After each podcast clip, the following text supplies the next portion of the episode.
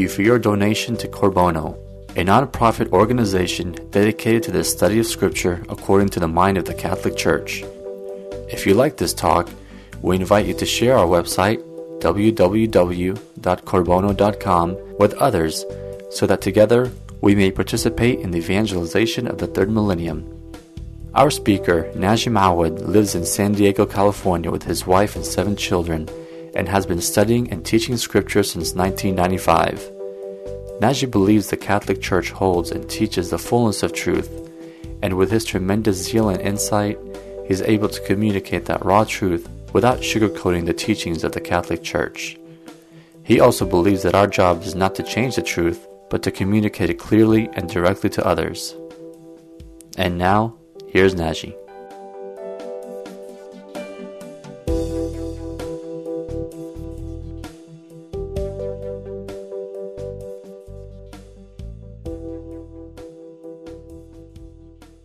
So here he is in the house of Potiphar, and Potiphar hands him everything and puts him in charge of everything and lets, lets him work in his house where his wife is day after day after day. And we talked at length about the responsibilities of man and what you're not supposed to do, etc. And we talked also about the fact that if God is with somebody, it doesn't necessarily imply that this is a saint, which is a wonderful message of hope for all of us. Because if God were to be only with those who are saintly, right, what are we doing here? Right? Instead, we have to come to recognize these two polarity. I mean, our faith in general is all about these paradoxes, right? Catholicism is all about paradoxes. Virgin Mother, God, man, being saved through the cross, you want to live, you must die. Free, free will, predestination. Three persons, one God. And on and on it goes, right? And Catholicism is the religion of the middle. By this, we don't mean the religion of compromises, but rather the point where these paradoxes meet, where really the tension is felt. We don't let go of them usually, but we have to consider both of them. And, and so here it is another one of those paradoxes, which is very significant for us, especially if we are trying to deepen our spiritual lives. On the one hand, we must consider our sinfulness. We're sinful people. Proverb tells us the just man sins seven times. So we do sin. And on the other hand, you have the holiness and purity and innocence and beauty of God. And we are comfortable if we can think of those two as separate as far away. Where it gets really, really hard is when we think of God being with us and we are the way we are. Because if you really love somebody, then you are, in a sense, uh, pained by what you're showing this person. All the ugly sides of you when you know they are perfect, especially when they have given their lives for you. And then you're contemplating yourself and you know you're walking spiritually like a slug you make progress like a slug. That's why I think slugs exist, just to remind us how we walk spiritually, right? We're carrying all this material stuff on our back, and then we're trying to walk, and we think ourselves we're holy simply because we had a good, good moment of prayer, but really we're, we're, we still have ways to go. And yet He is still with us. It's this kind of a polarity God with us, and who are we, and how can we see ourselves in His eyes, right? So, that's really where we are doing acts of charity, acts of hope, act of faith. Lord, I believe, strengthen my belief. And we will never stray away from Him despite our repeated sins, despite the fact we're not where we wish we could be. Right? And, and that is really important to see that in the story of Joseph, jo- Jesus, God comes to Joseph where he uh, is with his vanity and everything else, but it's God that loves Joseph first. And this is St. John, right? Brothers, love is this God has loved us first. God knows everything about us, knows all our defects, our problems, our difficulties, our challenges, yet He loved us first. And that is a completely unconditional love. He could have not loved us. He chose to love us. He, he decided freely to love us. And how do we then correspond to His love? by loving others the same way. Right? And one very good measure for us is who are our friends? Who are the people we like to be around? Are they all cool people, smart people, intelligent people, people who are funny, people who, have, who tell good stories? Or do we, do we not mind spending time with somebody who's handicapped, who has maybe a problem talking?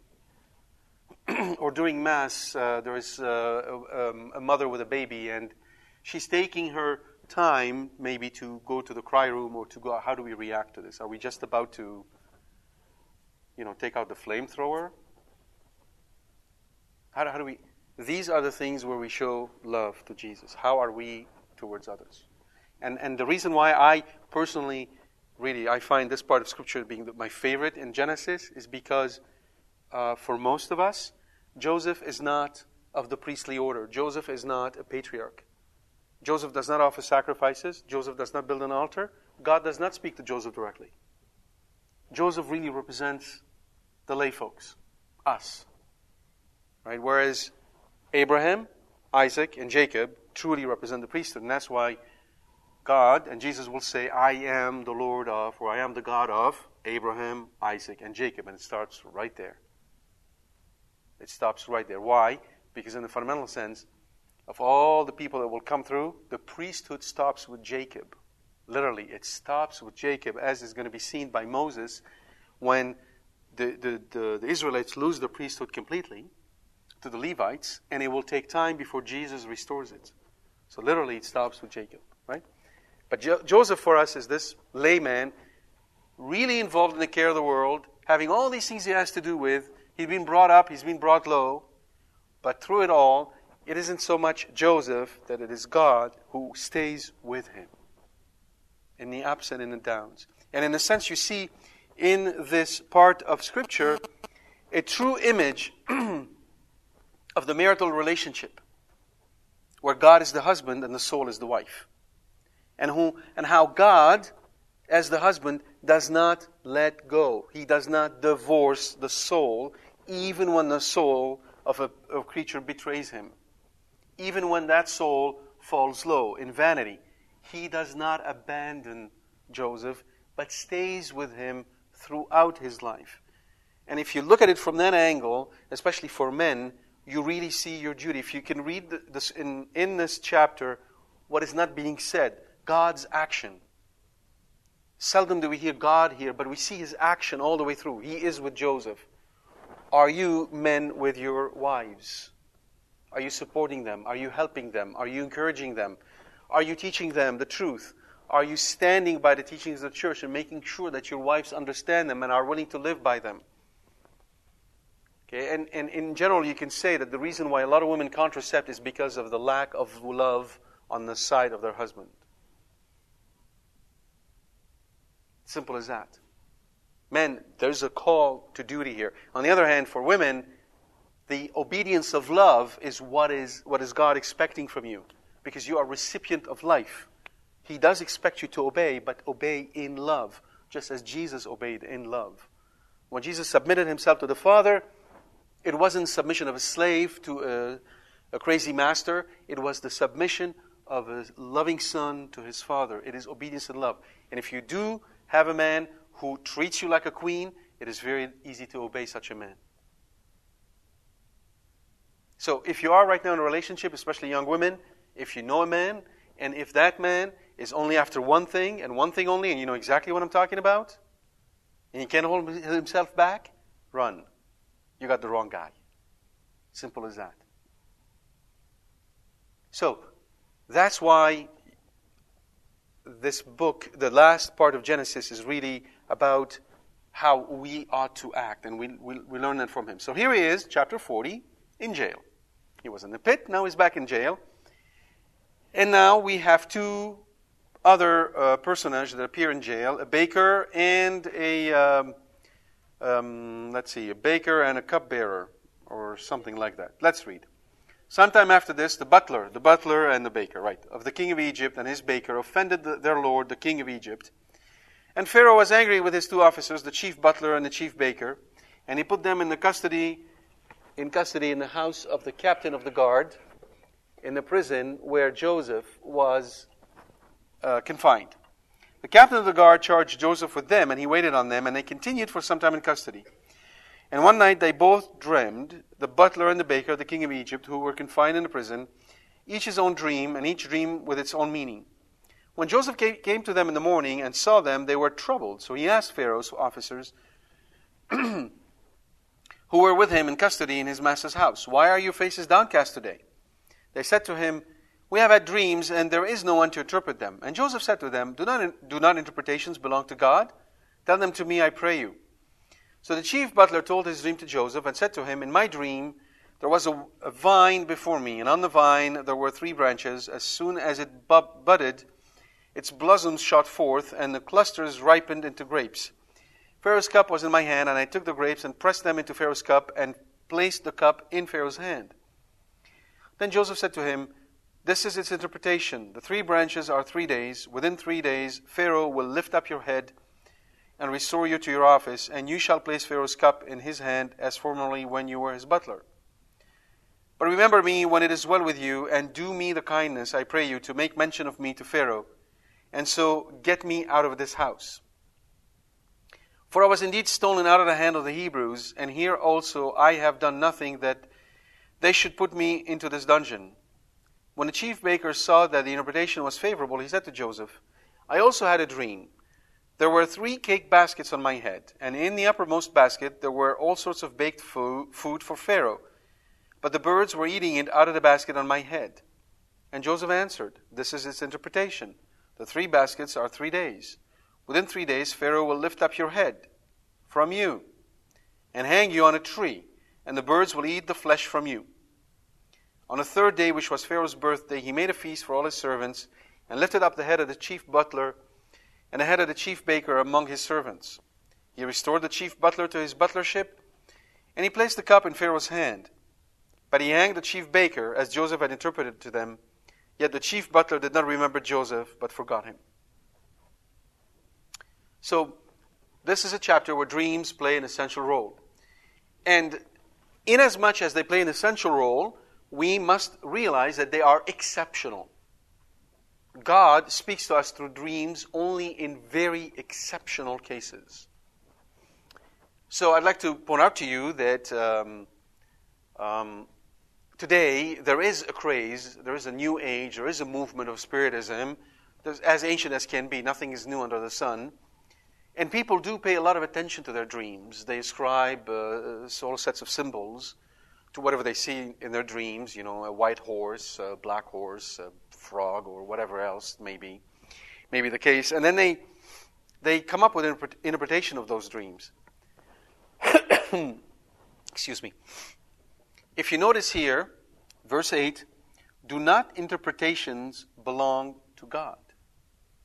In other words, when God wishes for a dream to be interpreted, He will send someone to interpret it rightly. Hence, we must not take it upon ourselves to interpret dreams. Rather, we should ignore them.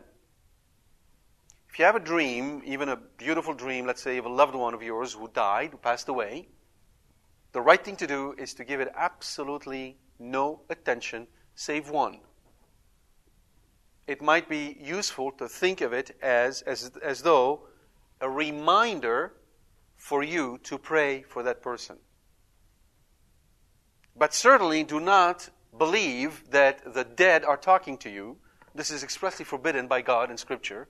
The dead cannot talk to us unless in very exceptional circumstances, as happened with Padre Pio. But generally speaking, they are not allowed. They don't have that ability. You must understand, dead people cannot talk to you no more than I can talk to you if you were in China. I need a tool, a mechanism to reach you. Likewise, when you die, you don't receive new powers to communicate. It just doesn't happen this way. You are who you are, nothing has changed. Right? If you are in heaven, God will allow you to see whatever God wants you to see. And only those saints who have been canonized have that power or authority to speak to us in very rare circumstances. Very rare. So, generally speaking, dead people don't talk to us. They, and by the way, they don't have a need to talk to us. They're not itching to talk to us. If your parents are dead, it isn't that they wish they could talk to you. It's over. These attachments are gone. We don't, they don't live them the way we do. So please, this is superstition.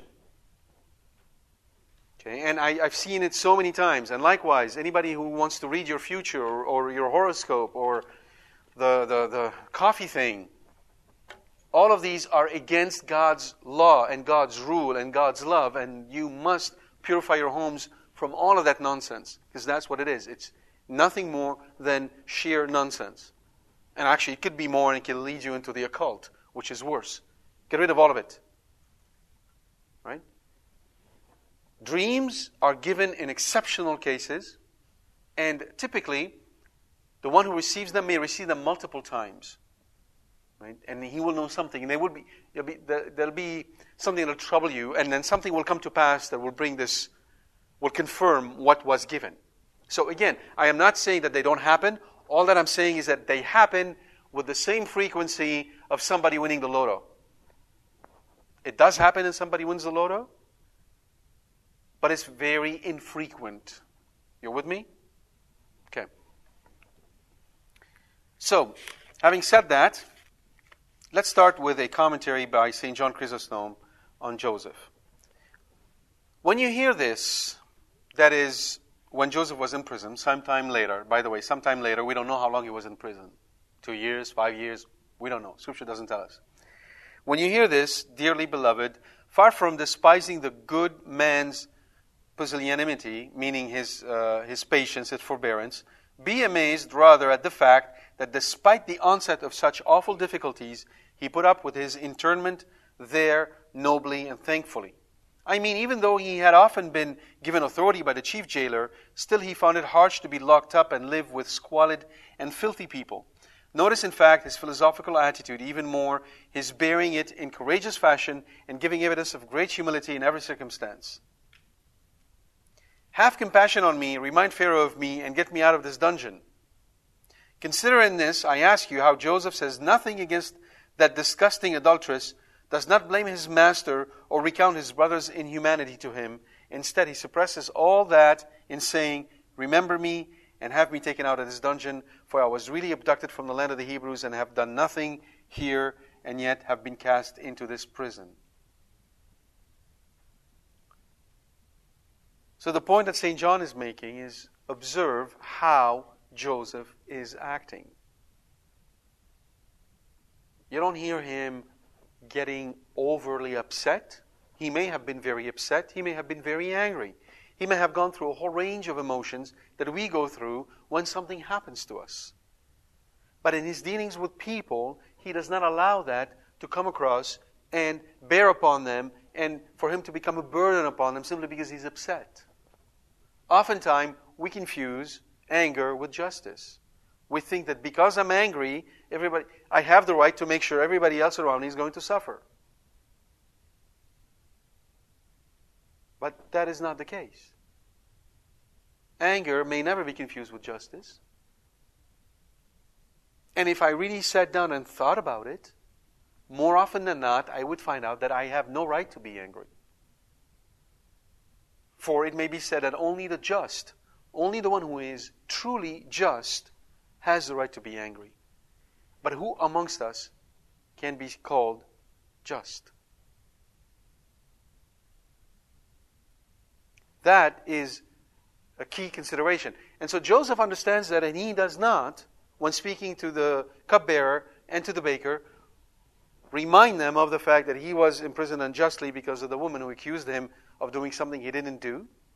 He doesn't bring up the fact that his brothers threw him in a pit, that the Amalekite kidnapped him and sold him as a slave to the Ishmaelites, and that the Ishmaelites, his cousin, second degree cousin, sold him to the Egyptians. He passed all this on, on, in, in silence and only makes his case very briefly I did not deserve to be here. Please bring my case before Pharaoh.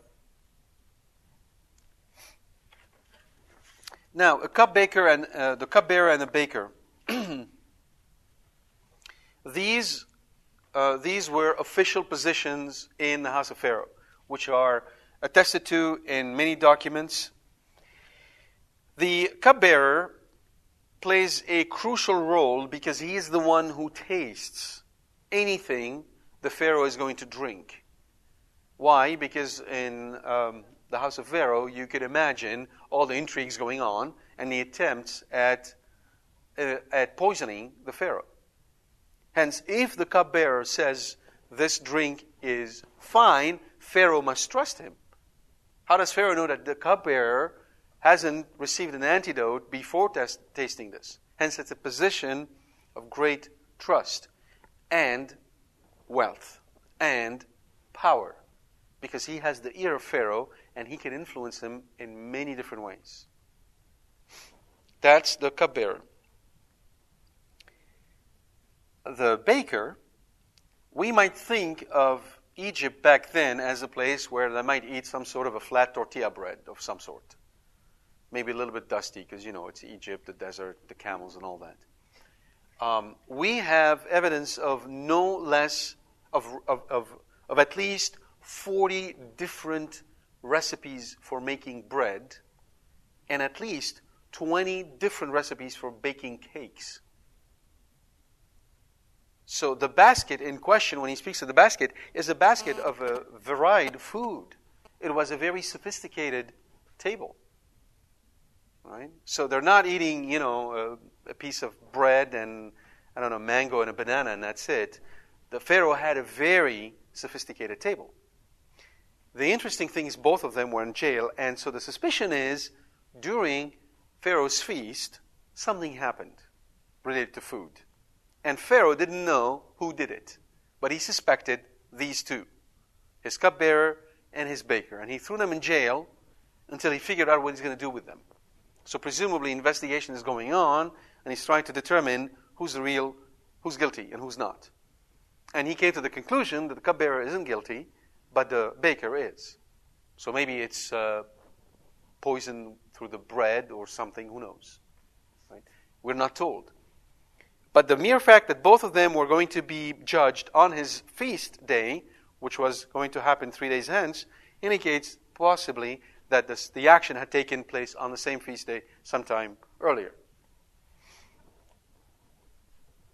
Each of them obviously dreamed and they were distraught. Now, why were they distraught? Because in Egypt, as in all of Mesopotamia, they took dreams with uh, very, very seriously. And so they had dream interpreters. In fact, they have what is called the Book of Dreams, which is a book that listed a whole series of images and their possible meaning. So, for instance, um, so the hieratic papyrus, probably dating to the early reign of Ramses II, we're talking 1279 to 1213 BC, has on each page of this papyrus a vertical column of hieratic signs beginning like, the, like so. If a man sees himself in a dream, each horizontal line describes a dream, followed by the diagnosis, diagnosis good or bad, and then the interpretation. For example, if a man sees himself in a dream looking out of a window, good. It means the hearing of his cry. Or if a man sees himself in a dream with his bed catching fire, bad. You kind of wonder if you really need somebody to interpret that for you. But be it as it may, it means driving away his wife. The text first lists good dreams and then bad ones. The word bad is written in red. We haven't invented anything which is the color of ill omen. Why? Because it's a spilling of the blood. The blood is there to life. Therefore, red means, right? And then, far from being cast aside by advanced civilization, these ideas developed with it and were systematized. So, for instance, um, um, yeah, and then they took for granted also that uh, divinities would communicate to you through dreams. Most dreams came unsought, but occasionally supernatural communications were solicited by what is called incubation. And incubation was this thing where uh, the person would go and sleep in a holy or sacred place, not, not sacred to them, that is, soliciting the, the, uh, the, a dream by the divinity. And that would be called incubation. And, um, and then they slept, and there, were, there was actually a ritual preparation. And among those shrines that were known in antiquity for vouchsafing oracles to sleeping worshippers is the temple of Asclepius at Epidaurus, where dreams were obtained in which remedies were revealed to cure diseases, the cave of, the cave of uh, Trophonius, the temple of Serapis, and that of Hathor, near the turquoise mines of the Sinai Peninsula. And uh, Hathor being obviously in Egypt. And, um, and then there were also, um, and in case a deity would not want you to receive a dream, there were magic formulas to wrest a dream from a deity. So you compel the deity, you force the deity to give you a dream. And so these were magical formulae used for this pur- purpose, and it's contained in a Gnostic papyrus of relatively late date in the Leiden Museum entitled Agathocles Recipe for Sending a Dream, and other places. Now, um, in Daniel chapter 2, verse 2 and f- uh, following, we see that there are potherim, or dream interpreters, which might be called upon to discharge the, perple- to discharge uh, of recalling dreams of that were forgotten by the dreamers. Not only could they interpret dreams, but there were guys who specialized in telling you what the dream that you dreamt was about and then interpret it for you. There was a whole profession around these dreams in Egypt, in Mesopotamia, in, um, uh, among the Hittite, all over the region, with one exception Israel. In Israel, dreams were frowned upon, and there were no dream interpreters. Now, I want to make a couple of comments here. We are made in the image and likeness of God because what? Why are we made in the image of likeness in God? We have a soul, everything else has a soul. But that's a good that's a good point. You're right. So animals have souls, so, what's the difference between the, the soul of an animal and our soul? Hold on. Before we get to, to Jesus, hold on. What is the difference between the soul of an animal, your beloved cat, and your kid? What's the difference between these two? The soul of an animal is called natural. When the animal dies, so does the soul, the soul of that animal. So if you're entertaining a hope to find Skimpy in heaven when you get there, you might want to revise this. Now, God could recreate Skimpy for you if you need him in heaven, but the animals are not going to make it to heaven. You understand that? Yeah? There's a fundamental difference between animals and humans. Humans have what? Supernatural souls. Supernatural souls. We're the only ones among the created order to have such a soul. All right. Now, what is the what is the key aspect of the supernatural soul reason, your ability to reason. Reason is what makes us in the image of God. Reason, not emotions. Why? We put a lot of weight and deal on our emotions. Why is it that emotions are not important or are not essential to be made in the image and likeness of God? The reason is because there is another, well, there, there are other creatures who are also made in the image and likeness of God. Who are they? Angels. And angels are what? Spirits. And they have no emotions. The emotions are tied to your body. Where do you feel the emotions? In your body. Right? Angels have no emotions. So we think of them as some sort of a cold iceberg. Right? But that's not the case. Because really, the fundamental appreciation of things lie in your intellect, in your reason. So reason is what makes us in the image of God. Now, what is, what is, what is the intent of the devil? What does he want to do? What, what does he want to do? He wants to erase that image, right? He does not want us to be made in the image and likeness of God. So, what is he going to attack? Our reason. Our reason. He is going to attack our reason. Now, he will attack many other things, but our reason. So he loves if we develop superstitions. Right? Because it's a disfigurement of our reason. He loves it when we cannot express ourselves well. Because it disfigures our reason. So when you hear people speaking like so, like, you know, like I saw him, like, you know what I mean, like, he, he's, he's giddy with joy. Because when you don't use language properly, when you are unable to express yourself and make an effort so that your words are intelligible and they mean what you want them to mean, nothing more, nothing less, you are moving away from that image of God. You, can you imagine Jesus Christ standing in front of you and saying, like, you know, dude?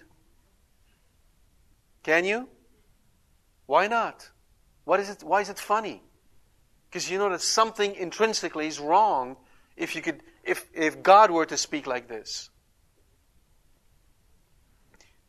He loves it when we fall prey to other gods. Why were all the gods of the Egyptians with animal heads? Because he made him very happy to see us worship that which is less than us. The devil is very happy these days when he hears people talk about their dogs as if they were their kids. Oh, we've adopted dogs. I just adopted two dogs. I have colleagues who speak this way, who have a really hard time understanding the difference between an animal and a human being. So anything that obscures our conscience, anything that occults reason, anything that attacks our intellect is working to the advantage of the devil. I do not mean by this, by the way, that we should all be super theologians and super scientists, and a bunch of Einsteins running around, and, and that's not what I mean. But I do mean that our reason must be pure, so that it longs after the truth. Our reason must be directed to the truth. And there are many things in our lives that tend to take us away from this. Right? Anxiety. Anxiety is never from God. Why? Because anxiety is fear without a source. If you're standing in the middle of the road and there's a big boulder coming down and you're afraid, that's a very good thing. You should be afraid. It's a reaction in your being. It's an instinct in us that compels us to get out of the way. Your adrenaline pumps up and all the hormones get kicking, so you can do things you usually can't do. Run really fast or do something. It makes perfect sense. But if you're sitting in your house, being afraid that a boulder is coming down a street in Denmark, that is now not fear. That is anxiety. Why? There is, there is no boulder running down some street in Denmark. You're just making that up but you're, you're feeling the fear of it. That is something the devil loves to nurture in us. And what is the primary anxiety he loves to nurture in us? Which one? Thank you. See, we call it the fear of death. Isn't that interesting? The fear of death. But if you really think about it, what does it mean to be afraid of death? You might as, just as well be afraid of life. I mean, it's not something you can control, can you? It isn't boulder coming down. It isn't something material. What we really mean by that is that we're facing the unknown and we are anxious because we don't know what's behind that veil. And what did St. Paul says? O death, where is your sting? O death, where is your victory? Because what did Jesus do when he rose from the dead? He lifted the veil and show us and showed us what's on the other side. Hence, a true believer in Christ rejoices in death and is not afraid of it. The fathers of the church call death the antechamber of the wedding feast of the Lamb, meaning the chamber that precedes the room, the hall in which the feast is taking place. We are in that room waiting for the doors to open where we can finally celebrate the wedding feast of the Lamb. Yeah? So, in the ancient civilizations, the reason why we always said that Israel was the best, bar none, no one could get, get closer to them, was precisely because in Israel there was this preservation of the rational thought coupled with wisdom and a spirituality that tended towards the true God. You can survey the entire, the entire ancient world from east to west and north and south. You will not find people as great as Elijah, Isaiah, Ezekiel, Daniel, Job. Neither on the level of rationality nor on the level of spirituality. And you can see, therefore, the workings of the Holy Spirit through them. I do not mean by that that the Holy Spirit was not working throughout the rest of the world. The Holy Spirit worked everywhere. But because of the special calling to Israel as the firstborn of God, the calling was more fruitful amongst them than anywhere else until the coming of Christ, where everything changed. All right. So there were these interpretation of dreams, and these guys are sitting in jail thinking, well, we can't have access to those to the to the guys who interpret dreams for us. It'd be like us sitting in jail and having a toothache and thinking, well, I can't have access to a dentist. This is how it was established in their minds. It was a profession you had to have a specialist come and interpret that to you. And now Joseph comes and notice what he says. Joseph answers and says, Do not interpretations belong to God? What is he saying? Do not interpretations. What is he really saying? Yeah. Don't worry about the professionals. You see, it isn't just a statement that said, I can interpret that for you. You might read this and think, oh, he's saying, well, don't worry, I'm, I got special, you know, I have special access. I know how to connect to the internet, even though there is no T1 line here. That's not what he's saying. He's saying, do not interpretations belong to God, meaning God will give the interpretation. And by the way, I'll tell you right now, Joseph interpreted these two dreams and interpreted the dream, the Pharaoh's dream, but after that, he didn't interpret anybody else's dream. So it's a misconception to think of him as some sort of a of a dream interpreter on a professional basis. Joseph had no special talents. God gave him the grace as it was needed, just as he gives us the grace today as it is needed to do what we must do. No more, no less. Tell me, tell them to me, I pray you. So the chief butler told his dream to Joseph, and he said, In my dream, there was a, a vine before me. And then there's this sort of telescoping of images that went really quickly. The vine had branches, the branches budded, it blossomed, it shot forth, the blossom shot forth, the clusters ripened into grapes, and then the grapes became wine. It was very quick, which gave Joseph the intuition that whatever he's talking about will happen very soon. Okay? And he notices that he has Pharaoh's cup in his hand, and he took the grapes and pressed them into Pharaoh's cup and placed the cup in Pharaoh's hand. And that led him to think that he will be restored back to his position of trust. Contrast this with the dream of the uh, baker. The baker had the following dream three cake baskets on my head. In, so think of them as uh, three baskets, as you would see today, just baskets with uh, different baked, baked good in them, and he's carrying them on his head.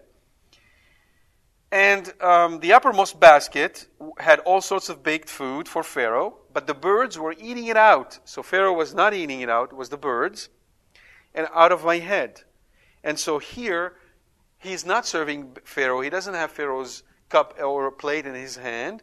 He's actually out in the field, and the birds are eating the, the, the bread. In Egyptian, um, in, in the Egyptian re- religious um, thinking, the body is very important because you need it in order to be, to, to be able to cross the land of shadows. So, if you want to really punish somebody, you don't bury the body, you allow it to be destroyed. And so in this case, he, the birds eating flesh or eating from the is an indication of utter destruction. That's what happens to him. So uh, this idea, by the way, is not something that was lost on the mafia.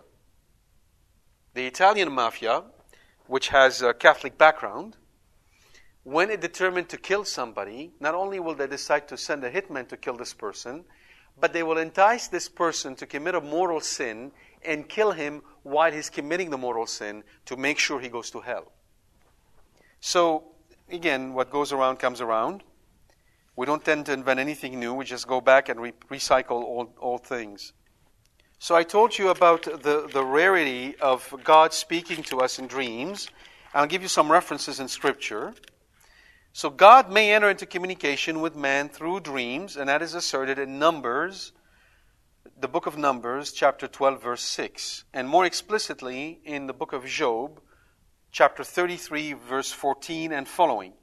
God speaketh once by a dream and a vision by night, when deep sleep falleth upon men, and they are sleeping in their beds. Then he opens the ears of men, and teaching instruct them in what they are to learn, and teaches them and instructs them in what they are to learn. So, uh, divine revelation through dreams occurs in the Old and the New Testament. Most cases, the dream comes straight from God. We've seen some of those in the case of Abimelech, who took Sarah. God spoke to him in a dream. In Jacob, Genesis 28 12 and 31 10. In the book of Kings, the first book of Kings, chapter 3, verse 5 to 15, Solomon receives a dream.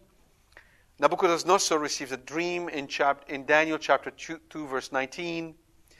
And then obviously St. Joseph, chapter in Matthew, chapter 1, verse 20, and Matthew chapter 3, verse 13, and St. Paul in Acts 23, 11 and 27, 23. So dreams do occur, but if you count the number of times these dreams occurred in Scripture, it's probably less than 20 in the whole entire history of Scripture.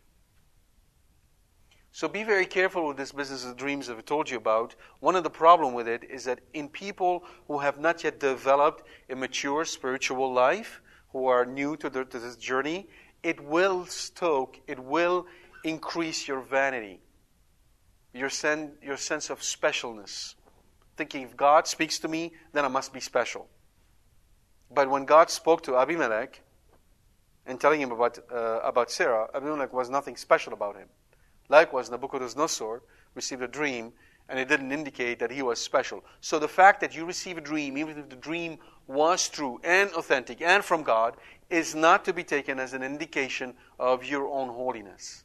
Do not confuse the fact that God wishes to communicate something through you to others with your own personal holiness. Sometimes the two make, may um, coincide, as is the case with Saint Bernadette and the children of Fatima. In other cases, they need not to, as was the case with Balaam, the prophet of God. Now, there are prohibitions in Scripture to observe dreams. So, in Leviticus 19:26 and Deuteronomy 18:10, you are not to observe dreams. But the prophets from the 8th century BC onwards repeatedly warned the people against giving heed to their dreams which they dream. Jeremiah chapter 29, verse 8. Dreams follow many cares, says uh, the book of Ecclesiasticus, chapter 5, verse 2. And the book of Sirach wisely adds that dreams have deceived many, and they have failed that put their trust in them. The book of Sirach, chapter 34, verse 7. According to the second book of Chronicles, chapter 33, verse 6, this was one of the faults which brought about the downfall of Manasseh. Above all, the Israelites were warned in every manner against trusting in the pretended dreams of false prophets. Behold, I am against the prophets that have lying dreams, says the Lord. Jeremiah 23 32 and Zechariah chapter 10, verse 2. And there are other passages as well. So, in general, the prohibition is really about the superstitious nature of these things. And um, I can, I, will point out to you that uh, St. Cyril of Jerusalem, St. Gregory of Nyssa, St. Gregory of the Great taught very clearly, emphatically on this issue and warned people about heeding their dreams. So St. Thomas Aquinas gave some directions around this issue. And he said, Is divination through dreams unlawful? And he answers, The whole question consists in determining the cause of dreams and examining whether the same may be the cause of future events or at least come to the actual knowledge of them. Dreams come sometimes from internal and sometimes from external causes. Two kinds of internal causes influence our dreams. He says, animal, inasmuch as such images remain in a sleeping man's fantasy, as were dwelt upon him while he was awake. The other found in the body. It is indeed a well known fact, so think of it as a psychosomatic reason of the dream. So understand this. The, the brain, okay, what is the brain? What is the brain? Let's talk about the brain for a second. How do you characterize the brain?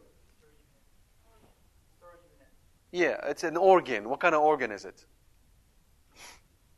The brain is a muscle. It is known to contract and expand. It's a muscle. Where's your soul? I mean, where's your intelligence? In your soul. The center of your intelligence is not in the muscle, it's in your soul. Huh?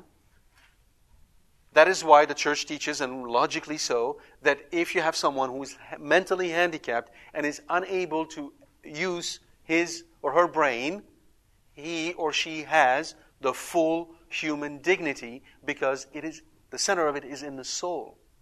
It just so happens that a brain is handicapped. It doesn't take away anything from who you are if your brain, the soul, if, if, if a muscle is handicapped. You understand that? So the brain is a muscle. But here's one thing about the, this, this muscle it doesn't sleep, just as your heart. The heart doesn't go, it's 6 o'clock, I'm done, I'm checking out. Good night. Neither does your brain. It keeps on functioning all the time. So as we sleep, guess what? The brain is processing and functioning. And it can create images and it can produce dreams, which are utterly meaningless. There are other reasons why you dream. It could be because of stress. So there's a whole host of very well known dreams where you might dream of yourself being, let's say, being in a public place um, and um, in your pajamas. And everybody's going to come out of class, let's say in university, in, in two minutes from now. These types of dreams where you're in some place and you're not how you should be, in that place are all stress related. There's a whole host of studies in psychology about the, the, the way the brain is trying to let, let, let go or deal with stress through these dreams. And so these are internal causes. And then you have external causes for dreams. And these may be God or the devil. And it is impossible for us to tell which is which without real, serious examination. So we, the devil knows we're gullible. We are willing to believe anything that comes to us that sounds extraordinary. And he plays on that. So we have to be very careful. And the rule of thumb is that if you have a dream that seems extraordinary to you, that touched you in very strange ways or very powerful ways, the best thing you can do, find yourself, seek a priest who is holy and wise, and tell the dream in confession. Confession is not just about sin, it's a ministry of, of, of uh, mercy, and you receive much mercy by going to confession. It strengthens you. And you tell the dream, and you see what the priest will say to you. And if the priest says, forget it, which is usually what they will say, then you ought to take this as if God just told you, forget it. That's the right way to act because you're showing humility, you're showing prudence, you're showing wisdom, you're not relying on your own judgment, you're not showing, you're, you're showing also uh, uh, control because you're not, you haven't shared your dreams with all your friends. You've kept it secret. All these are proper ways of behaving when you're facing these, these sorts of things. And we notice these are characteristics that Joseph shared because he tells them the dream and he doesn't ask for thank you. He doesn't ask for to receive anything, only to be remembered. But unfortunately, the um, the cupbearer forgets him. Now, why does he forget him? Why do you think he forgot him? If you are being restored to your old position of power, do you would you really go and tell somebody, you know what, there's this kid down there, he already told me it's going to happen to me? Would you? No. See, Pharaoh had seen my innocence and been restored. That's all that matters, right? It's power. Power is, is, is like acid for charity. Right? Power dissolves charity in our heart very, very quickly. Power is the thing that makes us very self centered. Hence, we must pray for those who are in positions to exercise power. It's our duty to pray for the president. It's our duty to pray for the governor. It is our duty to pray for those who represent us in, uh, in official uh, capacity for the priests, for the bishops, for the pope. We must pray for them because power corrupts, it eats at charity. Power has its own care and makes us busy and take us away from what is otherwise really important to, to us in front of God. Um, the antidote to power, especially if you are put in a position to exercise power, if you have, let's say, a company, you have employees, you have power. If, um, if let's say, you're, um, you're working on your own, you're not an employee, you have power. You have power of your own time. You can do whatever you want. And it can be hard for you to listen to somebody else because you're not used to this. You're your own boss, you're going to do the way you want to do. If you are an employee and you're a director, you're a CTO, CIO, you're in some sort of position, you got power. You're asked, God puts you in those positions for you to exercise the power. It's not taking them away from you. So I'm not saying this is bad. Things need to be done, and people are called to do them. But how can you exercise these powers without being eaten by them, without being consumed by them?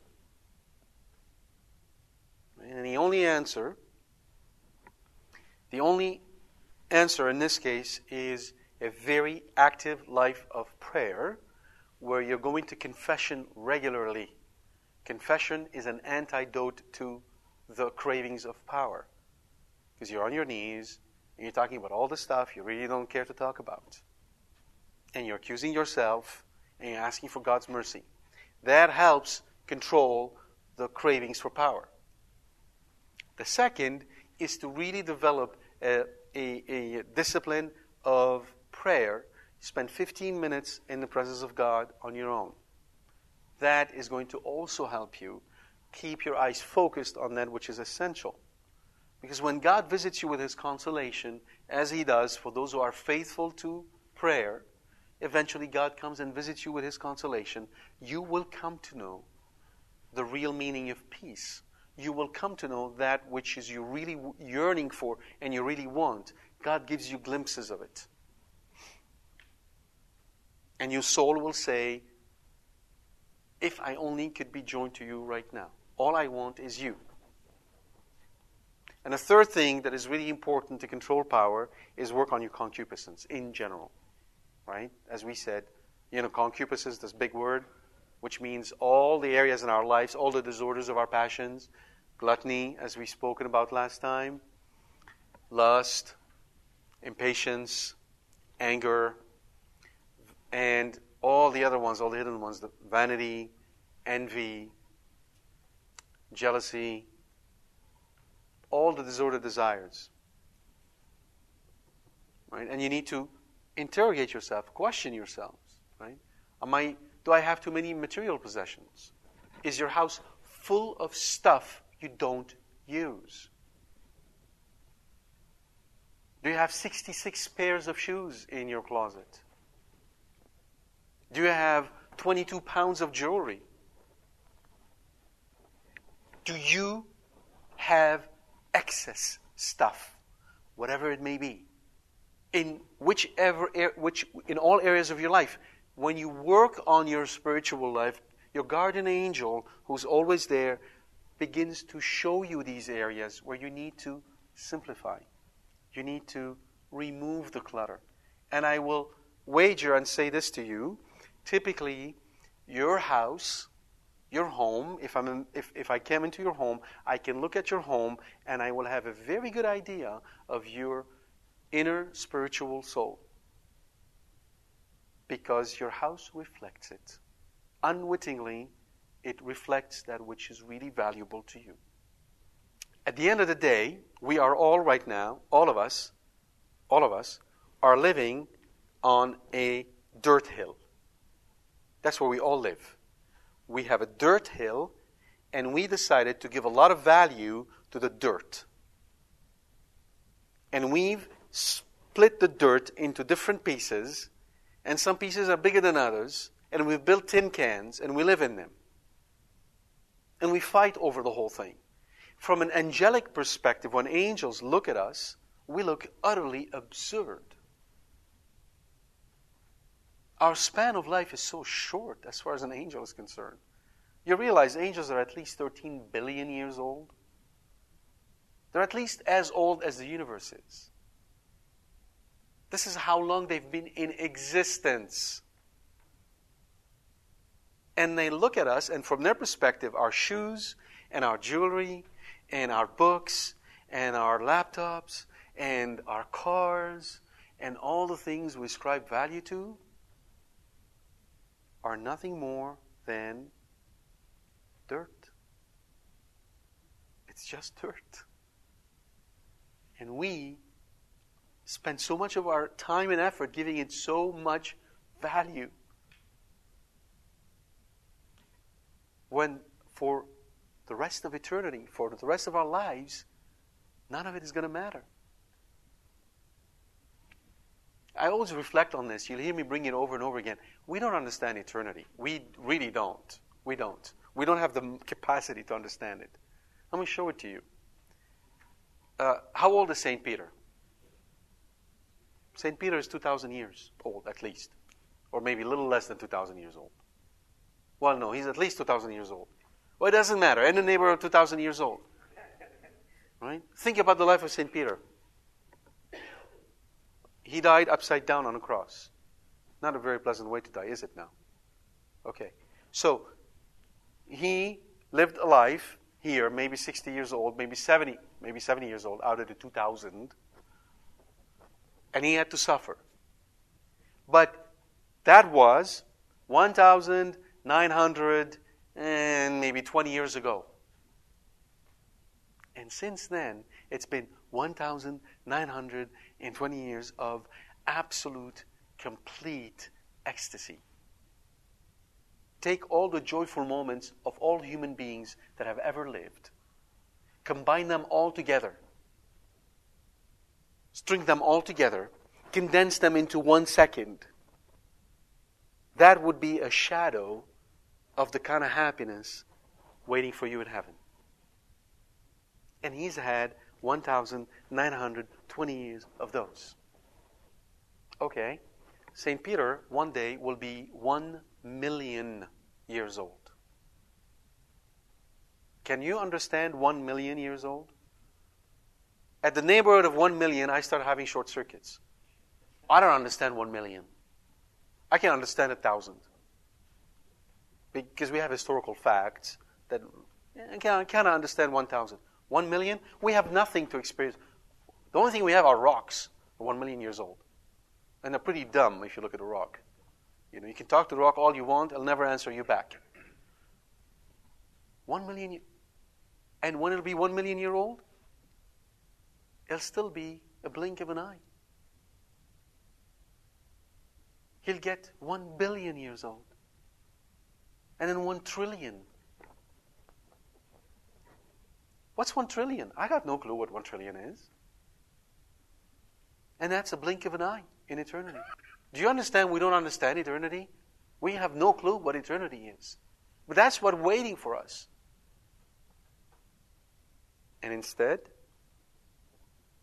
a pair of shoes can be so much more real in eternity and so much more meaningful to us and we put into, into it so much more value, and we spend so much more time and so much more care worrying about what pair of shoes we should buy. And we clean it and we keep it on an up and up, and we spend more time worrying about our shoes and our hair and our face and everything else, but we won't go to confession. Do you see how unreasonable we are from a logical point of view? This is, this is what, where the battle is, and this is why someone like Joseph is such a shining example for us. He's in jail, he's been forgotten by everyone, and yet he does not lose faith, he does not lose hope, he does not lose his sense of charity. He kept his eyes focused on the essential. So tonight, maybe you want to go home, spend a little bit of time in prayer, and ask yourself this very simple question What is really essential for me? If my house were to burn tonight, and I had to run out and take three things, what would they be? And always remember where your heart is, where your heart is, there will your treasure be. So we'll uh, we'll take a quick break. We'll finish with a word of prayer, and then we'll take some questions. Yes. Uh, yes, what makes us an image of God is the fact that we have a supernatural, immortal soul. But what is the characteristic of this immortal soul? What is the one thing that is really, that, that shows, that makes evident that we are made in the image of God? It is our reason. All right. So when when I'm ta- when I talked about what the devil wants to attack, I'm talking today when he is tempting us. What is his intention? What does he wanted to get to? He wants to get at the deformation of our soul. Because at the end of the day, what's going to save us? What is going to save us is truth. Right? Come to me. Follow me, says Jesus. I will lead you to the truth. And the truth will set you free. And who, what is truth? I am truth. It is the person of Jesus Christ. So whenever we believe in something that is not true, it's a deviation. It takes us away from our final destination. How do we come to believe in something that is not true? Through the process of our reason. So whatever he can do to block our reason, to confuse it, he's very happy about that. Do you understand? Because at the end of the day, most of the things we do is due to a, um, a refusal to view the truth or to be convicted by it. And we justify it in so many different ways. Well, emotions are one way in which he can reach to, he can, he can help torque our reason, right? So, effectively, the will has to make a final decision, right? The will says yes or no. But when the will is illumined by our reason, when will understands things, then he's able to make the right decision. The, the, the devil intends on deforming, on clogging, on confusing our reason. Our emotions being out of whack is a wonderful way to do it because then our, the body, what we receive, the senses that we see from the body, can take over. Right? Take somebody who's in a lot of pain. We see he lost his reason. Right? What do we mean by that? Pain caused him not to think appropriately. This was not so before original sin. You would have you would not have felt pain. You would not have gotten in a position where you would lost the real use of reason. That's why we say that being drunk is a mortal sin because you've completely erased the image of God in you, which is your reason. Do you understand? Yes. Yes. Huh. Interesting question. So the center of intelligence is in the soul, not in the brain. Now, does this mean that uh, someone who is a genius has a stronger soul? No. What is the strength of soul, by the way? There is no such thing as a strong or a weak soul. Right? Souls don't have these kinds of um, characteristics associated with them. There are what God calls talents that He gives to all. But in, in as much as we use our talents with their capacity, we receive the same answer. Well done, good and faithful servant. Right? So someone who's given the, let's say, a special talent in science ought to use it to give glory to God.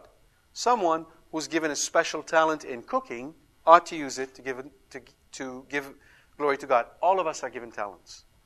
Now, we on this earth, because of our, of our dirt approach, have decided to prioritize the importance of those talents. are we equal? We are equal in dignity before God. The presence of intelligence or the lack of intelligence, the presence of musical abilities or their lack, don't add or take away from our dignity before God and the love that He bestows upon us. At the same time, we're not all equal. No. None of us can compare to Our Lady. Some are given more than others. Remember the parable of the talents? He gave five to the one, three to the second, one to the third. That is absolutely just because God owes us nothing. God would be unjust. To be unjust is to refuse to give one what is due to one. For instance, you bought me three pounds of broccoli. I owe you five bucks. I don't give you the five bucks, I'm being unjust. Make sense? Okay. You give me, as a gift, a bag of broccoli. Now, if you go around and say, well, he didn't give me five bucks, I haven't been unjust, have I? Because I didn't owe you this five bucks, right? Make sense? Okay. So, what does God owe us? How could God be unjust? Yeah? Sure. No, I did not say that. I said most of the time, those who have passed away cannot communicate with us. No, no, no, not crowned. Those who are canonized. Canonized, yes. Canonized saints can appear to us, as St. Charbel did, for instance, or Our Lady does, or some of the saints did. They can do so with special permission from God but they don't have the power to do it on their own. Yes, God, the Trinity, gives them the ability to see and hear in conformity to the greatness of their mission. So, not all of them see or hear to the same extent that others. So, there are degrees of glory in heaven, right? Yeah. It doesn't mean that she will appear to you. And St. Rita, on her own, could not hear you.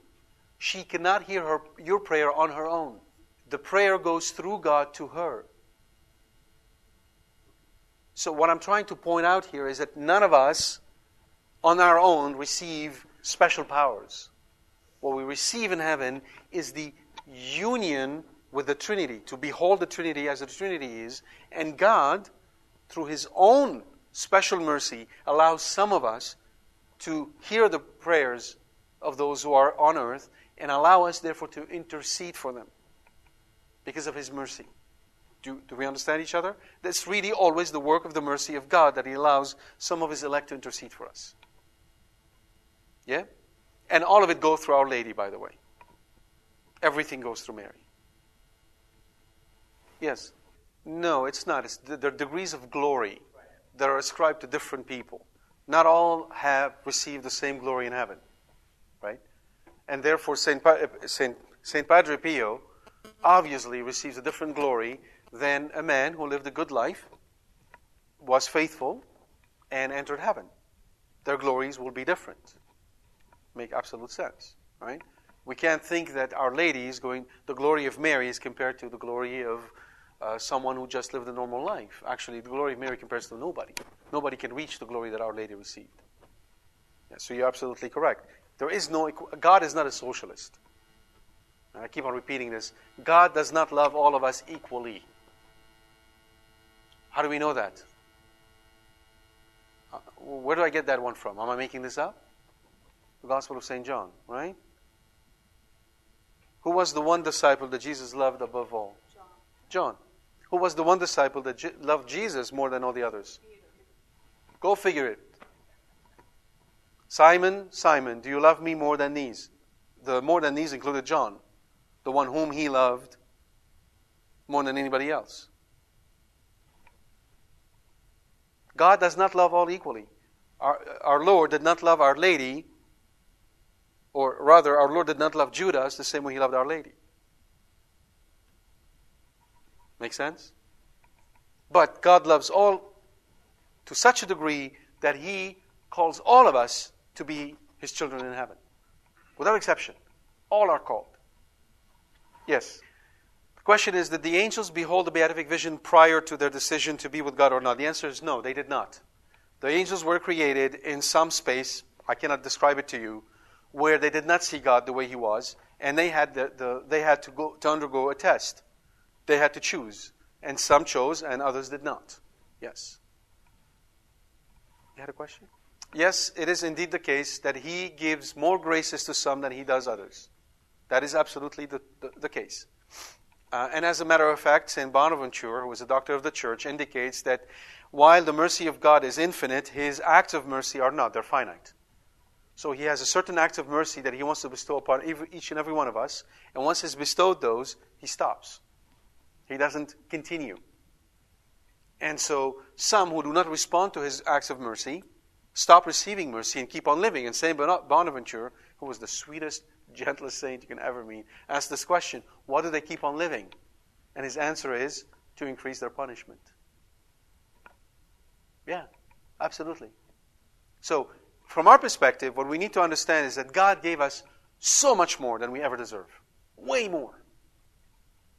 God is not unjust. He owes us nothing, and He went completely out of His way to give us way more than we deserve.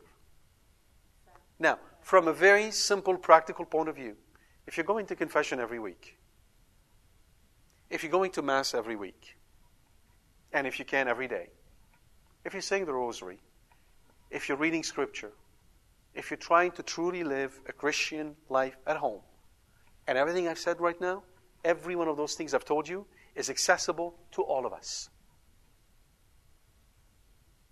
None of what I said requires degrees in theology.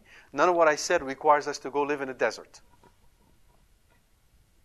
If you were to do these things and do them for the love of God, if you were to rein on your concupiscence for the love of God, if you were to pick a piece of paper from the floor for the love of God, you will reach a degree of glory you could never even imagine. Put it this way Imagine the greatest degree of glory you could ever receive. Try to imagine that, okay? Whatever you're imagining right now is probably the, a tiny fraction of what God has reserved for you. In other words, when you get to heaven, God willing, you're not going to sit down and say, Well, how come I received, how come he got more than I did?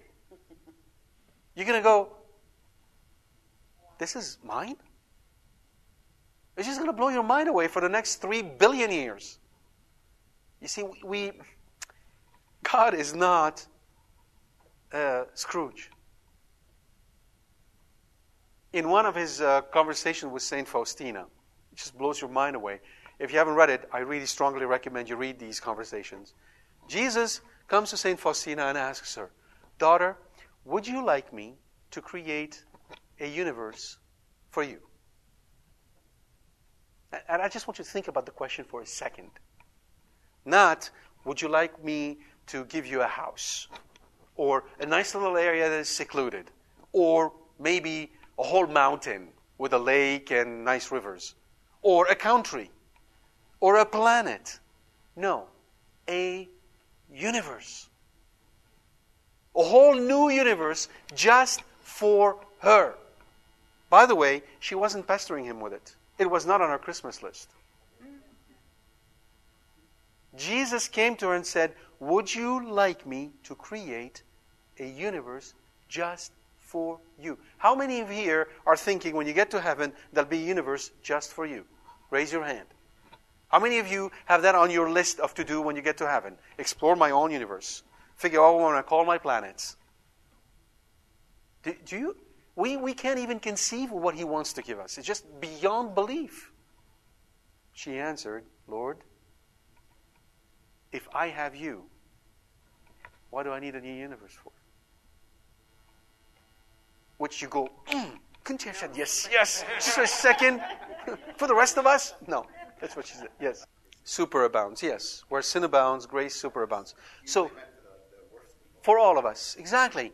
We you see, we most of the time can be concerned with these questions. What am I receiving as much as the other? In the practical, pract- in the practical sense, in a day-to-day life, none of those questions really matter. Because we're given way more than we ever deserve. And if we could be, correspond to the graces we're receiving right now, what awaits us in heaven is beyond our imagination. That's all we need to know. The rest of it is sort of interesting to rebut some um, questions that unbelievers of sorts might have, or people who have issues or difficulties, remove obstacles. But for our growth and our spirituality, none of that really matters. The basic things go to confession, go to Mass as much as you can, say your rosary, spend time in prayer, develop a true devotion to Scripture, learn it, illuminate your, your reason, understand the faith, and, and, and ask for God's mercy to be in your heart so you can live with Him. And ask for the union of love with Jesus. Ask that you can get to heaven. Ask for those basic things. Again, God owes nothing to anybody. He doesn't owe us to take us to heaven. None of us. You have to, if you don't, if you cannot live with, in peace right now with this, what I'm telling you, you're not going to be able to live in peace in heaven. I'm going to show you why. You get to heaven, God willing, and you're there, and let's say 150 years went by. Within 150 years, I am willing to bet that there will be somebody you know who's not going to show up in heaven. Somebody you care about is not going to be there. Yeah? How do I say that? Wide and easy the way that leads to perdition, and many many chooses it. Hard and difficult is the way that leads to salvation, and very few find it. Right? Many, very few. That, doesn't mean 50 50, right? So, so the, the idea here is that few are saved, many are lost. So there's going to be somebody you know who's not going to be there. Okay, how are you going to be happy? If today you can't be happy with that notion, how are you going to be happy up there? Do you understand what I'm saying to you? Yeah. So, uh, the, the, the, fathers of the church, all of them, without exception, will tell you that the majority of humanity go to hell. The majority. isn't because God wants them to go to hell, it's because of our own inclination and passion and preferences for the dirt of this place. God gives us the graces, God comes to us, whether we are in the church or outside, God gives us all the graces we need to be able to come to, to Him in many different ways. and we don't. That's our choice. Absolutely, it is a good choice. Not only pray, but sacrifice. No, it, it doesn't work this way. The, the recipient of the gift is not what God looks at, it's your love. So, and it depends what you're asking for. Example Solomon asked for himself to receive wisdom, and he received it beyond belief. It was for him that he prayed, and he received it. True, but he asked it for himself. Most of us, when we ask for a gift for ourselves, it will benefit others. Otherwise, God's will is not done. So, he asked it for himself, and he received it. Um, others can pray. David, for instance, fasted for the, ch- for the child, right, and sat in ash close and prayed for the child of him and Bathsheba, and yet the child died. God doesn't measure it this way. Yeah? But prayers and sacrifice is essential, especially for others. Yes. But see, this is the key word you just used. How can we have favoritism? God does not have favoritism. The fact that God loves some more than others is not favoritism. Let me put you this way. Somebody comes and break your car, destroys it, smashes it. You go out and you say, "Look, not only am I going to forgive you the fact that you broke my car, you don't have to pay for it. Not only that, not only will you not go to jail, here's what I'm going to do I'm going to send my son instead of you to jail, and I'm going to make you my son and make you part of my inheritance. And to you, I'm going to give $400 billion. If you're truly, truly um, appreciative of what has been done to you, you wouldn't care that to somebody, somebody else he gave $4,000 billion. Because to begin with, he owed us Nothing. But that's what God the Father did. God the Father did exactly that. God the Father said to us, All right, you committed mortal sin, original sin, and because of that, you deserve hell. You became the slaves of the devil. And through justice, I could leave it there. He owes us nothing. We are bound to hell because of the disobedience of Adam and Eve, and then also because of our own disobedience. Okay? Rather, we lost heaven because of the disobedience of Adam and Eve and then we are bound to hell because of our own disobedience. So he owes us nothing. He's not being unjust. Now he comes off and says, okay, I will pay the price. I will buy you back, which would be great because then we'd be back to where Adam and Eve were. But he says, Not only will I buy you back, I'll actually make you my own children and allow you to inherit from me. And oh, by the way, to do this, I'll send my son, my only beloved son, to die for you. Now, hold on a second. There is no question of fairness. There is no question of fairness here. Again, God is free to do what He wants. He's not bound by our sense of justice, which is usually flawed. He, for God to love uh, John more than the others is not a show of injustice. Because again, to be unjust is to not give somebody what is his due. But it isn't that God didn't give us his due. He didn't. He, he went way overboard. That's what you need to really. Yes. But why would you. Hold on. Why would you say we're all afforded the same thing? But wait a minute. Why do you. Hold on. Why do you deny God the right to give more to one than to the other? But that's what I'm talking about. When I say God loves one more than the other, he gives to one more than to the other. That is his prerogative and his right. And he's not being unjust. No, no, no. Look, love is not about, love is not utilitarian. God did not choose Our Lady as his mother because he needed one. He chose Mary because he loved her above all else. Love is this that God has loved us first. And God's love is free and complete.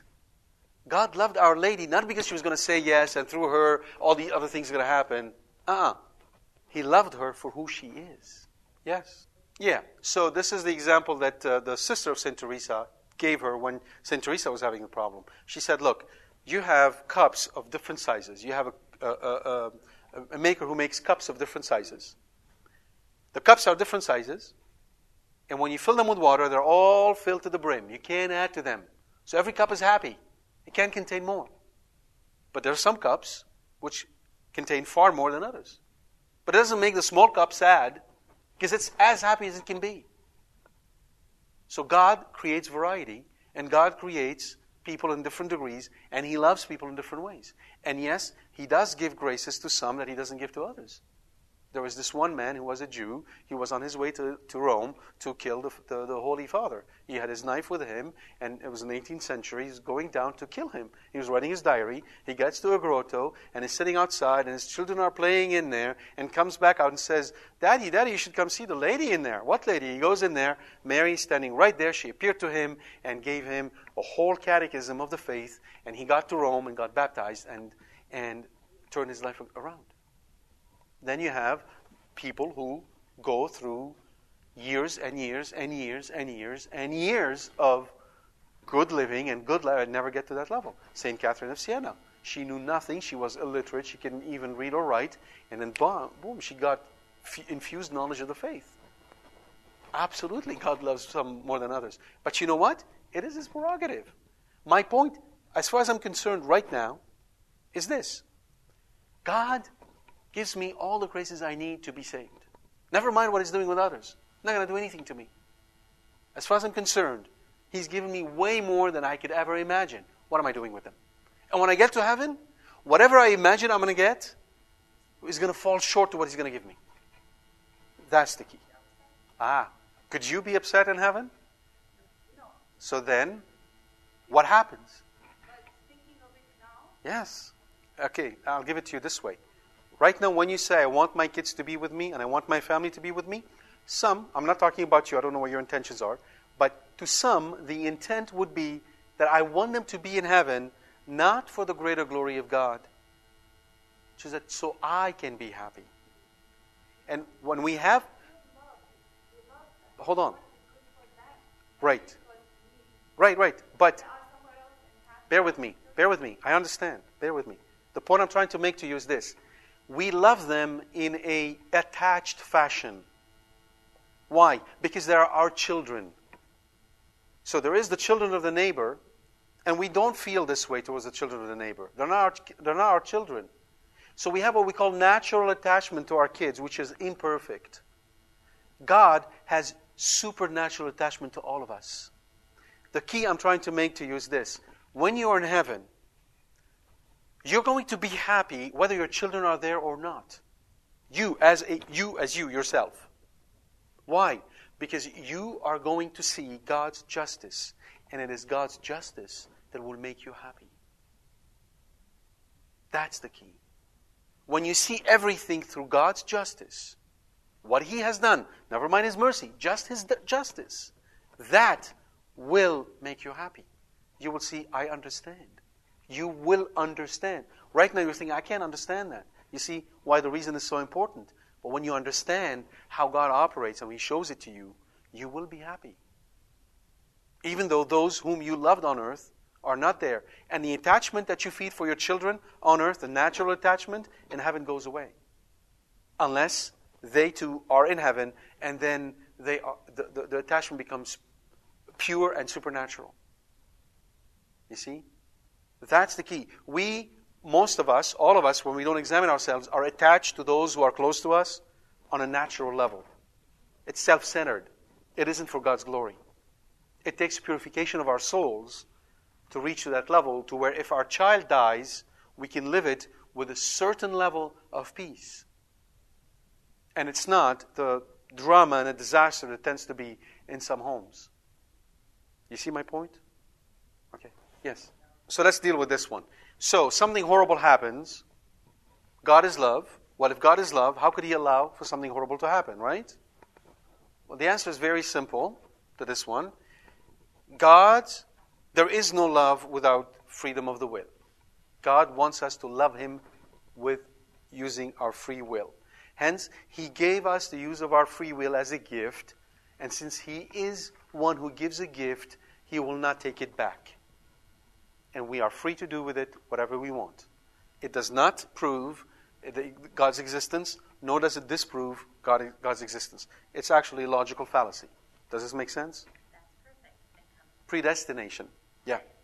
Okay. How does this work, right? Um, the way this works is as follows Free will is the ability of man to make a decision with the knowledge and information that he has. You can think of it as man making a choice among the multiple pathways that he has in front of him. Predestination is God's arranging all those pathways such that they don't impinge on our ability to choose. We are finite creatures. If you put before me an infinite number of choices, guess what? I can't choose. I can choose only when I have a finite number of choices. So by putting a finite number of choices before me, you have not impinged upon, my freedom of my, my free will. You've actually allowed me to exercise it. Hence, God knows how much we can choose, what we can choose from, and He arranges all those paths in front of us in such a way that they allow the exercise of our free will without taking away the fact that there is predestination. Make sense? You're absolutely really choosing. It doesn't take away from the fact that you did pick two. Therefore, the graces or the, the punishment associated with that are yours. At the end of the day, what matters is the glory you receive or the punishment you receive. Hence, you've exercised your free will because that's all you knew. That's all was before you. God did not take away from you the ability to decide, as a creature, not as a creator, what you wanted to choose. Do you understand? Let me put it to you this way. You have a little kid. You have a little kid. He's three years old and there is a piece of cookie on a table, and you tell the kid, don't, pick the, don't take the cookie, even though you know full well he's going to take it. Why did you tell the kid not, not to take it, since you knew he was going to take it? To teach him, to help him. Did you impinge his free will? Have you, uh, has your knowledge of his choice taken away from his free will? No. Why? Because God is not a tyrant. He loves us. Therefore, the fact that He knows about our choices is not something that empowers him to act upon it and limit us. He would be a tyrant then. Make sense? Yes. Oh, good question. Is the depression the work of the devil? Is um, the earthquakes that we're seeing work of the devil, right? Luther believed the devil was everywhere, was behind everything. That's one extreme. On the other extreme, you have folks who think the devil doesn't exist. As Catholics, as usual, it's the middle road. Uh, and the way we look at it is through the book of Genesis. The devil can't make you do anything. He cannot. Let's make that very clear. The devil does not have power over you. He can overpower you force you to do something. He doesn't. Now, if God did not restrain him, it would be a different story. Because the devil has an intellect superior to that intellect of all the human being put together. Right? He's very cunning and of extreme intelligence, something we cannot even comprehend. But because God gave us free will, the devil cannot read your mind. He doesn't have access to your inner, inner soul to read and, and understand what you're thinking. This is a sanctuary that is yours and yours alone, and only God can enter that sanctuary. Who knows the human heart save God? Right? Scripture says only God. So he cannot do that. What can he do? What did he do to Eve? He didn't show up and beat Eve on the head with a club, did he now? Whisper. That's all he did, right? So, what is the problem? The problem is this. Um, we are like, we're supposed to be like a fortress. We're supposed to be like a fortress with multiple walls. St. Teresa of, St. Teresa of Avila, in her book, The uh, uh, Interior Castle, describes the castle as multiple walls. The outward, outer wall has doors that are always open. These are senses. We don't close that, that, that wall. Things come in through our senses. But they're supposed to stop there for us to examine them before we agree onto something. I'll give you an example. My typical example you've heard me give it multiple times. You're in the kitchen washing dishes. You with me?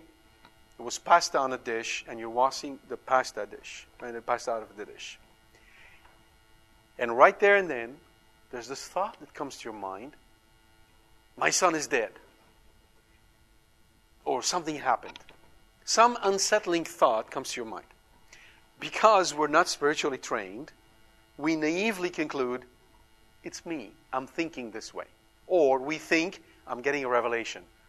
So we unsettle our reason. If we're trained in the spiritual world, we know that there are three voices we hear in our mind. Three our own, the voice of our guardian angel, and the voice of the devil.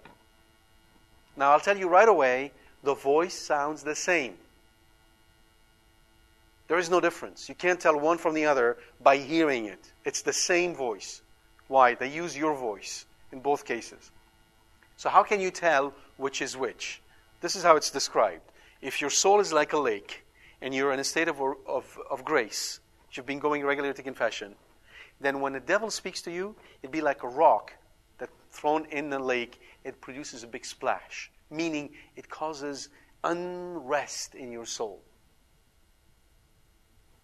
If you are in a state of sin, it doesn't. It's peaceful. On the other hand, if you are in a state of grace and your angel speaks to you, the voice of your angel comes to you, and it is one that is strong and prompts you to the good. The voice of the devil causes unrest. And eventually you learn to, oh, you, it comes to you, it hits you like a missile, like a missile exploding. And you know anxiety is coming at you, and you know, oh, okay, that's stupid. You ignore it, and you keep on focusing on what you're doing. Do you understand? So, when we, we live in a world where people are have all seven walls completely open, how do they open the seven walls? I'll tell you. No control over what they see. Right? So, rated R movies, pornography, you name it, they watch it. No control over their appetites. They eat to gluttony, they get drunk, they drink, right? They go after humor without necessarily finding out if that humor is morally acceptable or not. As long as it's funny, it's acceptable. Their language can be foul. Their interest, ambitions are completely uh, focused on the world, not focused on the spiritual. They never go to confession or hardly do so. They are completely open to the playground of the devil. And so you go through all these issues you're describing because their sources are typically spiritual when they're not when there are no chemical imbalance and issues of that nature, right? On the other hand, the spiritual person knows they're in battle. This is a spiritual battle. It's a spiritual combat. So what do you do? You protect yourself. You avail yourselves of all the weapons that the church put in front of you. You go to confession regularly. You say your rosary. You pray. you are conscious of who you are. You are asking God's wisdom to help you interpret the signs of times and read and listen to what's going on in your head. You don't act on it. You're controlling your appetite. You're working on your virtues. You are a fortress. Do you see the difference? Yeah. So, of course. And interestingly enough, these people, they have this and then the other. They have a lot of material possession and they are restless. Right? Because you cannot be restful when your soul is hurting, when your soul is, is starving and you can't feed the soul. And of course, the devil wants you to go from one to the other, on and pushing you further, further away from any rationality, anything to make you think, wait a minute, this is not working for me, I need to do something else. Yeah? You got a question? Yes. So you're talking about the second coming of Christ. What happens at the second coming of Christ? What happens at the second coming of Christ is that those souls who are in purgatory will be freed from purgatory, and those who are on earth will stand judgment, just as those who are dead will be raised from the dead, either to go to heaven or to go to hell. That's exactly what is going to happen. Is there anyone that doesn't have to go to judgment? No. No, you cannot. Even the saints would stand and uh, before judgment. Even Our Lady had to go through judgment. All of us do, with no exception. And in some cases, it isn't because God wants to uh, punish us. It is because God wants to show. He really wants to show off the glory that He gave to His mother. So it's really not a court of justice as it is a court of glory, right, for His saints. Yeah? They have been there until the end of time. That's a pretty long time? So, yes, once the second coming is announced, that's it. No more purgatory. Yes. Very good. Uh, I'll tell you this. If you're listening to rock and roll, there is no way on earth you're going to be able to pray. Zero. Zero chance you'll be able to pray. Rock, by its very nature, is set to move you away from this. Forget the words, forget it doesn't matter. There's no such thing as Christian rock. It's an oxymoron. That doesn't exist.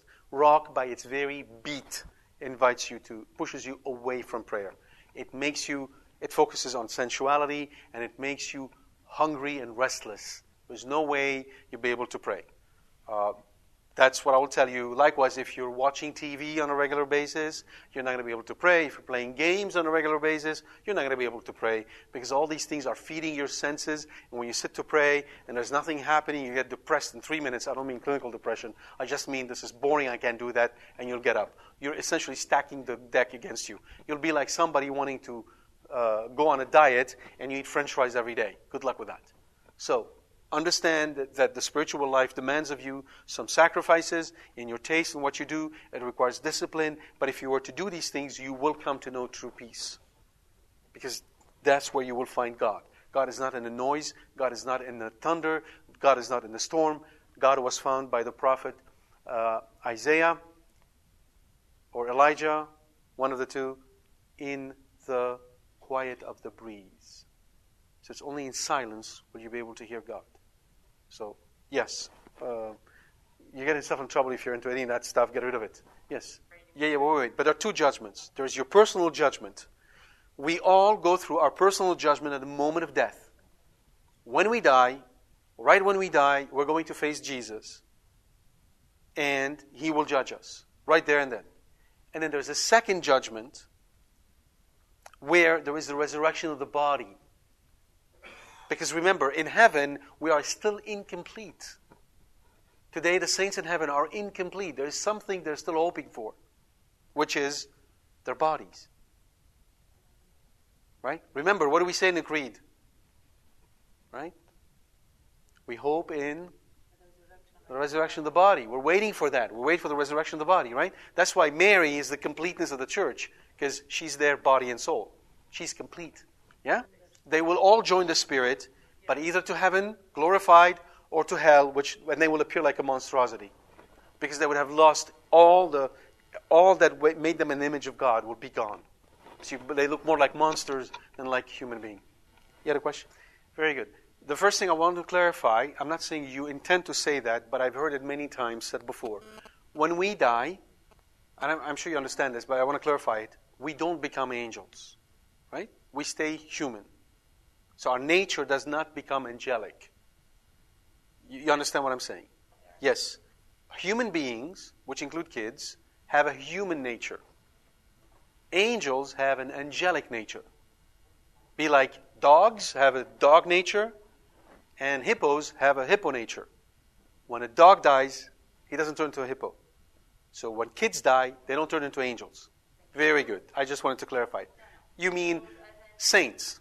Why not? Why not saints? You don't mean canonized saints, but everybody in heaven is a saint.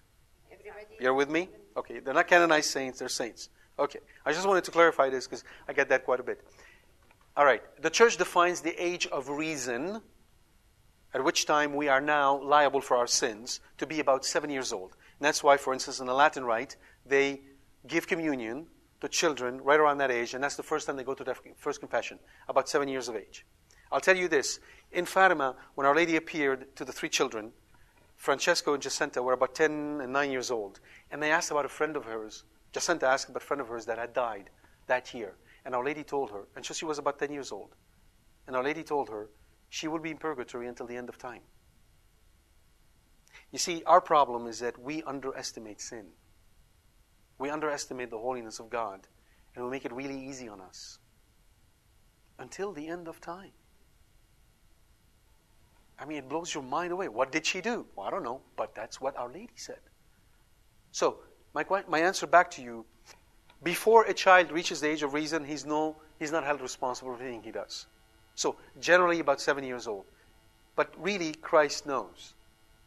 Some kids who are five years old know already, right from wrong, and they know exactly what they're doing. Others, they turn 70 and they still are innocent as a lamb. They have no clue. So, the church, as a matter of practicality, says seven. Right? Have I answered your question? Okay. All right. Two more questions and we're done. Go ahead. Yes. What about people with disabilities? So, when you are next to a person who is severely mentally and physically handicapped, and this person is baptized, exactly, you're standing next to a saint. He's a fount of grace. All right? He is a fount of grace. He is a saint. That's why the church fights so hard for the handicap. Hold on. Are you asking me how will we appear after we die? Oh, we will appear in the fullness of youth. We will appear at the peak of our physical beauty. Is that satisfying?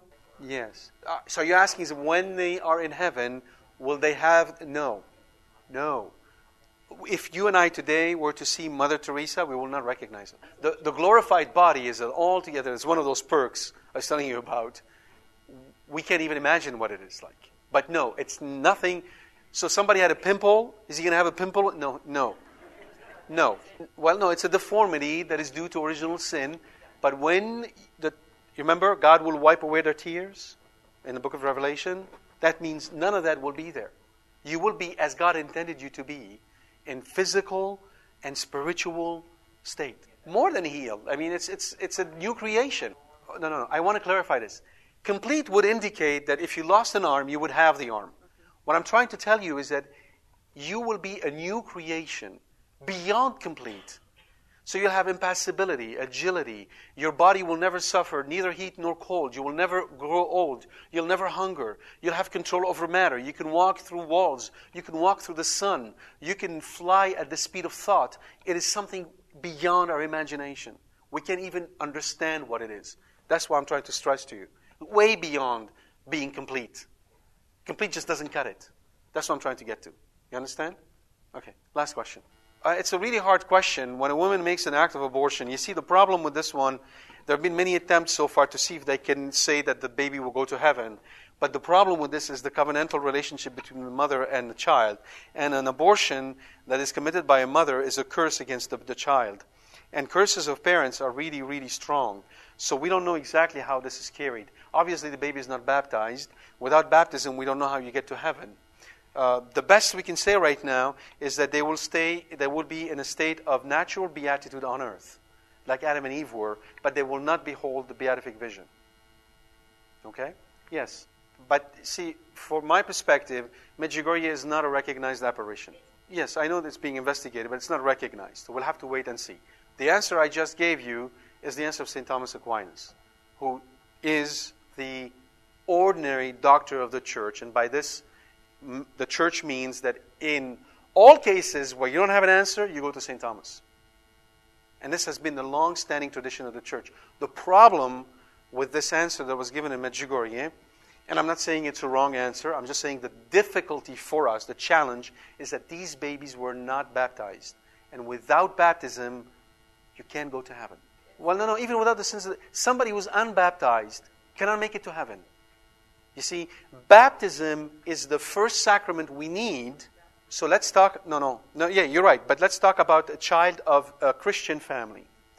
A child of a Christian family. The, the, the, there was a, um, uh, a miscarriage, miscarriage, right? Not abortion, a miscarriage. If um, the reason why, in that case, you can say that this baby will go to heaven is because of the desire of baptism of the parents. In other words, had the baby be, was born, then he would have been baptized. And the church says that there are three ways you can go to heaven baptism, desire of baptism, baptism by blood. In this case, the baby's covered. When a woman aborts her child, she's cursing him. And the covenant of parents to children is very strong, given by God. So not only is the baby not baptized, he's under a curse. We fail to explain how, in this case, this human being can go to heaven because of a violent death when some other human being under the same violent death can't. You see, we are traumatized by the violence of the death, and we should be. But in the grand scheme of things, from God's perspective, the fact that the child was aborted, the death was violent, or the fact that a two year old, let's say, for a Muslim family, dies of uh, poison of something, right? Those are two deaths. And for us to say, because the baby is aborted, he can go to heaven, but that kid, two years old, who happens to be born in a, in a, in a Muslim family, can't go to heaven, we're going to face many and significant theological difficulties. So, so far, the position of the church has been without baptism, you can make it to heaven. And in fact, in one of the encyclicals, the Holy Father says, actually, the Catechism quotes the Holy Father saying, as far as those children are concerned, we leave them, we entrust them to the infinite mercy of God. And an interesting thing is what the church does not say. Because if the church could say authority, in, with authority, they're in heaven, the church would have said it. Because the church wants to extend, wants to show God's mercy. The fact that they did not indicate that we can't so far. We haven't found a way to say it. So maybe what was said in Medjugorje was true, but we yet don't understand it. And we'll have to see. No, it is still a um, private revelation. Uh, none of us are required to be bound by any of the private revelation, be it Lourdes or Fatima or any of the other ones. There are all private revelations not to be put on the same level as the private, pardon, as long as it does not contradict the teachings of the church. So if I hear these words, at this point, I can't put much weight in them because I don't see how I can reconcile that with the official teaching of the church. Once the church finds a way to reconcile these, then I'll believe in them. Because in all things, I will not go one step ahead of where the church is. So that's where we show God that we are truly the sons and daughters of the church. We wait for the church to make her pronouncement, and then we follow. Make sense? All right. God bless you.